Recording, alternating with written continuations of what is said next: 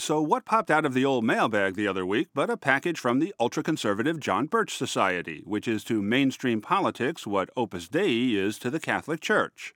The John Birch Society, founded in 1958 to fight the threat of communism, has also been described by a liberal critic as one of the oldest fringe conspiracy nut organizations around.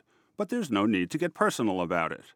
At one point, John Wayne and Ronald Reagan were proud John Birchers, but the group has a much lower profile these days. Maybe not for long, though. The Birchers have recently launched a media campaign to oppose what they call the North American Union of Mexico, Canada, and the United States, the inevitable outgrowth, Birchers say, of the North American Free Trade Agreement.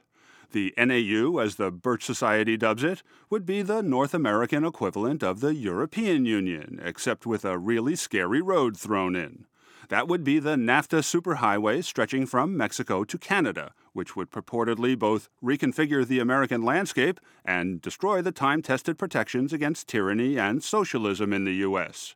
Geez, and all this time I thought MoveOn.org would do that.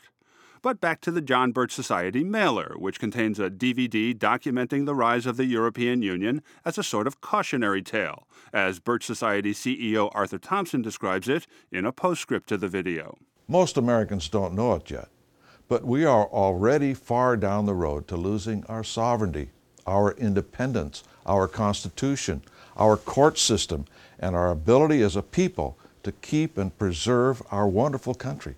I don't know about the consequences of the European Union, but I'd sure welcome an American equivalent of the euro, especially since the U.S. greenback ranks right down there with the Zimbabwean dollar these days.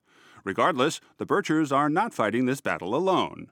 They've been joined by, you can't make this stuff up, Texas Congressman Ron Paul, Republican, Outer Space. You may recall that Representative Paul, during his quixotic run for the Republican presidential nomination, not only raised tens of millions of dollars on the internet, but also assembled the Coalition of the Loony to support his campaign. Said coalition included the black helicopter crowd worried about the Trilateral Commission, don't ask, that madcap return to the gold standard set, and, wait for it, John Birchers of All Stripes. Ron Paul might not be the best person to marginalize the Birch Society even more than it already is, but he'll do until someone else comes along. Then again, I am a little worried about the NAFTA superhighway. I mean, will that be a toll road?